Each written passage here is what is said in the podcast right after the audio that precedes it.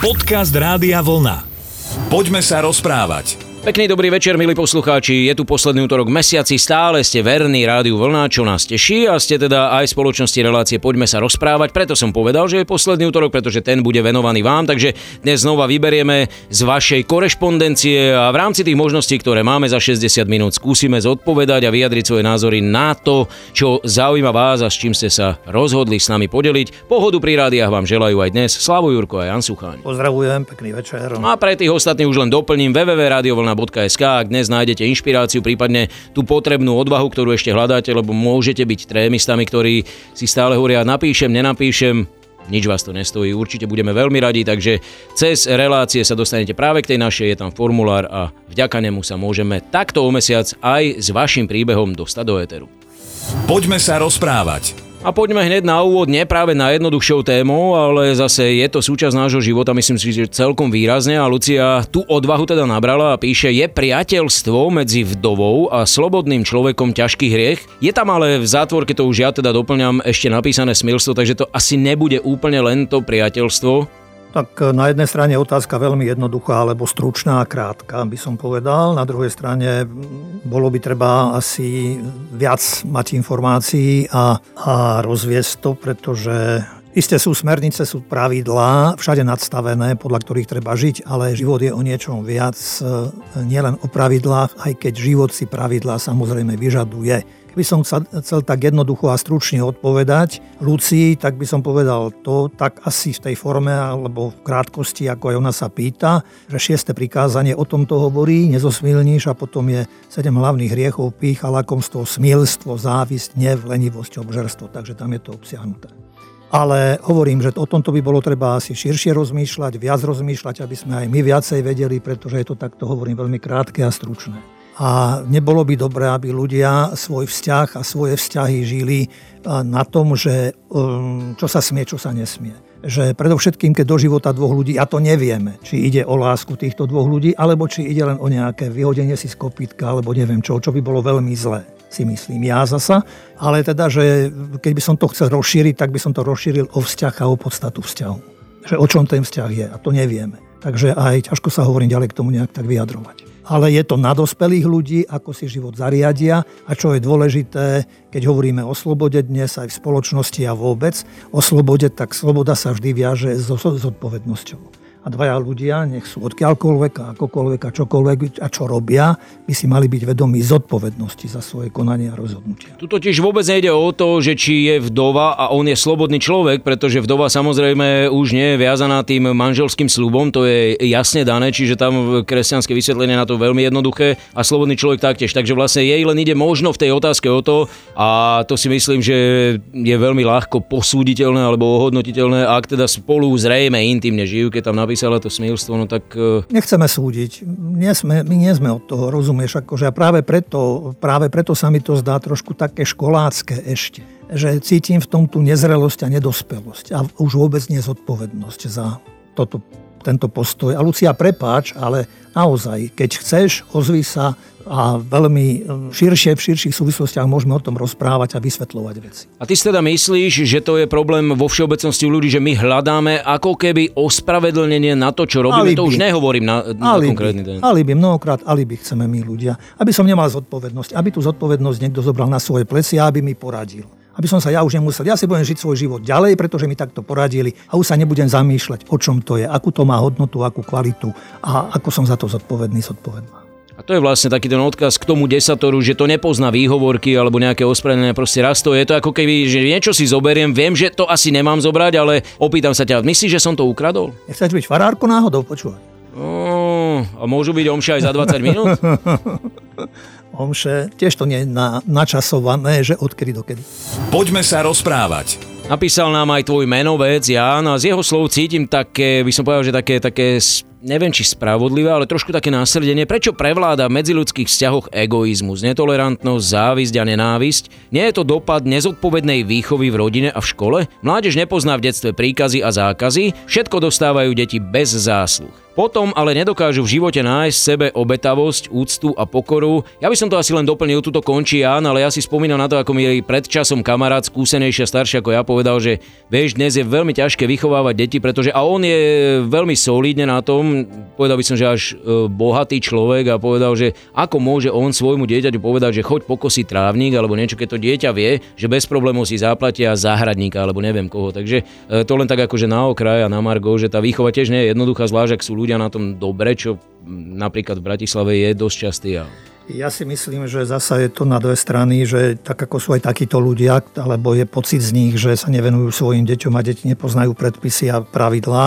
Na druhej strane si myslím, že je veľa statočných rodín a rodičov, ktorí s tým iste tiež majú problém s výchovou, pretože ja v dnešnej dobe, ja si myslím, že vychovávať človeka bolo vždy ťažké. Nebolo to jednoduché a ľahké, ale samozrejme každá doba nesie určité zasa e, obrazy, a, ktoré sú mnohokrát veľmi lákavé a lákajú aj rodičov, lákajú aj deti Isté, že v prvom rade by to malo byť e, v rodine. My všetci, ja to na mnohých miestach hovorím, že sme vlastne akoby na brehu rieky. Či církev a ľudia v cirkvi a učitelia, vychovávateľia, kňazi, že my pomáhame rodičom. Rodina, preto sa hovorí, že rodina je základ vlastne. A keď už nevládzu a nevedia, sme tu a my vieme, tak môžeme poradiť, ale nie, aby sme my všetko brali na svoje plecia, pretože to aj nemôžeme, nemáme právo na to brať rodičom detí. Hej?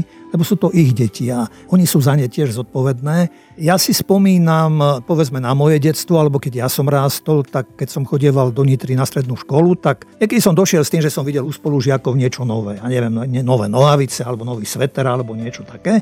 A tak som to niekedy predmámoval, alebo vôbec doma som to povedal. A stalo sa mi také, že na druhý deň idem do školy a mama mi dáva peniaze. Hovorím, mama, na čo sú mi peniaze? No že však keď si hovorili, že tam nejak si videl, že kúp si aj ty také niečo. A mama, ja som to nehovoril, pretože ja by som to chcel. Ja som len tak, ako že v rámci v škole, čo kto čo ako, tak som tak, tak ako informoval. No a na druhej strane, ale sme boli naučení robiť. E, možno dnes by na moju mamu poslali sociálku, lebo ja som mnohokrát zaspával, naozaj som zaspával pri knihách, pretože bolo treba robiť, bolo treba ísť na pole. Mama mnohokrát na tom poli bola sama. Vieš, tak človeku to nedalo, tak som odložil úlohy a potom, keď som došiel z pola, alebo zo záhrady, tak tej som sa učil. A mm, ja som dneska vďačný za to. A, a dávno už som za to vďačný, že som som sa naučil, že ma naučili aj fyzickú manuálnu prácu. Že som nedostal len tak, akože nič nám nechybalo ako deťom od rodičov. A hovorím, ale zasa ani sme neboli len takí, že akože len by sme sa hrali. Mali sme možnosť aj hrať sa, aj voľný čas, aj čo. Ale všetko sa dalo, všetko sme stíhali.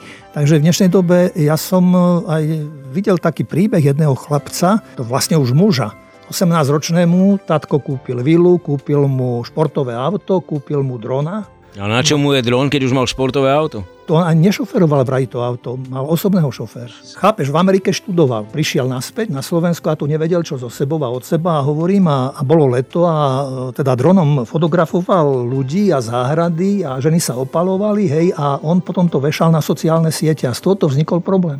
Strašne arogantný bol tento chlapec, keď mu povedali, že aby otcovi povedal, alebo otca aby zavolal. Ja otca ne, neviem, ja otca nepoznám, ja, otec mi posiela peniaze a to je hlavné naozaj až do takejto, do takejto roviny sme dozreli alebo došli a tu môže sa len tak s bolesťou pozrieť, povedzme, že čo z takýchto ľudí bude. On myslím, že potom odišiel do zahraničia, že on lebo tam to bolo desi pod lesom, toto všetko a ľudia, ktorí tam bývali, tak ho vlastne tým, kvôli tomu jeho správaniu vytlačili odtiaľ, odísť, musel odísť. A rovnako, keď vidím, čo ja viem, mnohokrát tie rôzne obrázky, ktoré mi naskočia aj v mobile, nemám záujem, ale ti to tam naskakuje jednoducho. A keď vidím tie mamičky, ako prezentujú svoje deti, značky. Je mi ľúto tých detí, čo z nich bude, rozumieš, že značkové, neviem, veci im kupujú a tak nesúdim nikoho, len hovorím, či toto je zdravé. Podľa mňa to nie je zdravé. To sa vráti raz. Poďme sa rozprávať. Pozdravujeme aj Luboša, prišlo aj na jeho odkaz. Nie som veriaci. No pred pánom Sucháňom sa hlboko skláňam, jeho názory a pohľad na svet nie sú nejako svetuškárske a už nejedná, aj keď nepriama odpoveď od neho mi v tomto vysielaní pomohla. Ďakujem a držím vám obom palce, poslal aj smajlika, tak ďakujeme, samozrejme pozdravujeme aj my.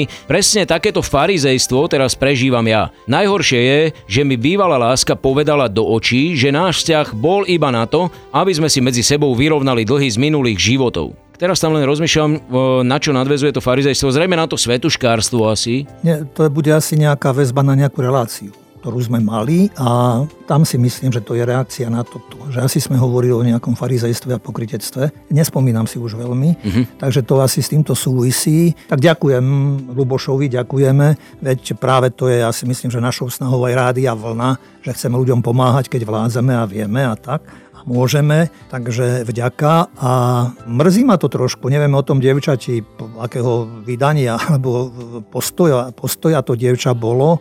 Mrzí ma to preto, aj mi to ľúto, že Luboš znáša v podstate akoby bolesť, nesie bolesť a tiež tomu nerozumiem tá jej reakcia alebo to jej vyjadrenie, že prečo takto sa zachovala voči nemu, ale možno, že to bola z jej strany zasa hra nejaká taká určitým spôsobom, e, veď sa ľudia stretajú a sa rozchádzajú, takže sa dá, všetko sa dá nejak tak ako zariadiť a, a vybaviť a rozísť sa um, nie v nejakými, nejakými výtkami alebo obvineniami alebo hovorím, hovorím zaháňaním toho druhého niekde do kúta a mu to tam nasekať, že to máš kvôli tomuto práve preto a takto a takto. Ja si myslím, zasa je to také vyzriekanie sa z zodpovednosti, takže ja len by som Luboša rád pozdravil, pozdravujeme ho a prajeme mu, aby mal veľa odvahy a statočnosti a ja si myslím, že keď bude takto žiť a takýto, že iste aj v jeho živote sa objaví aj niekto nový a ten vzťah môže byť čím si takým aj možno, možno zadostučinením, ale aj, aj nie, že zadostučinením len, ale práve ako, akoby novým vykročením. Keď už tak mu to mohla povedať na začiatku, že dám sa s tebou dokopy, ale rozídeme sa o nejaký čas, lebo si s tebou idem vyrovnať dlhý z minulých životov. Tak naozaj takisto hlúpe. Ne? Je to hlúpe a on to aj pomenoval, je to farizejstvo. Uh-huh, uh-huh. Môže ho to poznačiť možno v tom zmysle, že sa človek nahnevá potom na toho druhého, to už je také pokračovanie nechce, ne, zrejme. Vieš čo, môže byť, lebo je to oprávnené, chápe, že tam ja si myslím, že nikto nie je ideál a aniel, takže prečo nie je to ľudské, ale zas, ak človek má nejakú hodnotu v sebe, tak popracuje na tom, aby, aby pre pokoj srdca a duše aj toto sám pretrpel, prežil a aby si povedal, fajn, nevadí, ide sa ďalej. V pohode, v pokoji. Tak Luboš, veľa síly a samozrejme držíme palce, aby aj tvoj život nakoniec e, dobre dopadol aj v tomto e, smere alebo na, na poli lásky. Takže určite nájdeš tú pravú dušu a my budeme potom radi, keď nám napíšeš o tom zase niekedy v budúcnosti. O chvíľočku sa ešte povenujeme jednej výsosne aktuálnej téme. Poďme sa rozprávať. Želáme pekný večer aj poslednej dnes poslucháčke, na ktorú príde rád a to je Alžbeta. Tá píše, pozdravujem vás, som už staršia žena, mám svoj vek a poviem pravdu, že zatiaľ som sa nedala zaočkovať proti COVID-19, hoci už by som teda mohla. A to najmä preto, že okolo mňa sú rôzne názory, jedni hovoria za, druhé hovoria proti a tak vám píšem s maličkou prozbou, že či by ste mi vedeli povedať, aký je váš názor na vakcináciu, respektíve očkovanie. No tak to je celkom priama otázka. Neviem, či uh, mám povedať ja. Ja som mal vek, ktorý zatiaľ nebol oprávnený, ale už teda otvorili aj tú našu kategóriu, tak ja som v čakárni. To znamená, že ja sa zaočkovať dám. Tiež som už zaočkovaný a Isté tie názory sú rôzne, veď od počiatku to sme videli z ľudí za a proti a ľudia sú rôzni a ľudia sa tak mnohokrát spoliehajú aj na kolegov u nás, hľadajú radu. Máme právo na názor, samozrejme, ale ja si myslím, že keď aj pápež František sa nechal zaočkovať a, a vyzýval ľudí a, a vyzývajú iní, zdravotníci a epidemiológovia, že jednou z možností a aj bojom proti covidu je vakcinácia, takže, takže si myslím, že je dobré sa preto rozhodnúť. Isté konečnom dôsledku hovorím, že je to na každom z nás. Ja som nemal zatiaľ žiadne problémy, tak po zaočkovaní, ale tie som počul, ale veď zase aj z minulosti poznáme, čo ja viem, že niekoho, keď zabolí ruka alebo ten vpich, si pamätám aj z detstva, že dokonca človeku ruka opuchla.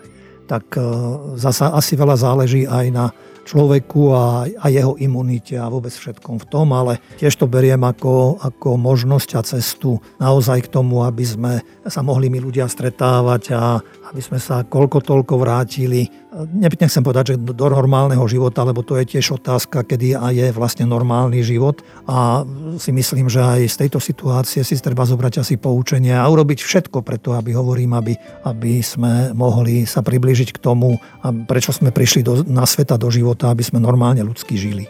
Betka, nevieme, či sme vám týmto pomohli, ale tak e, samozrejme svoj zdravotný stav poznáte najlepšie vy a verím, že takisto to u vás dopadne dobre a vidíme aspoň tie výsledky, ktoré sú, že tá situácia minimálne u nás sa zlepšuje, takže ide to tým lepším smerom, konec koncov prichádzajú bohoslúžby opäť. Áno, istotne veď. Práve o tom to aj je, že sú ľudia, ktorí potrebujú aj to spoločenstvo, to komúniu aj v kostole a vôbec aj kdekoľvek inde nielen teda aj v rodinách, veď e, rodiny boli odstrihnuté od seba a všetko ostatné, všetky, však veď nebudem to tu rozprávať, veď vieme, ako to bolo, ako to ešte aj je.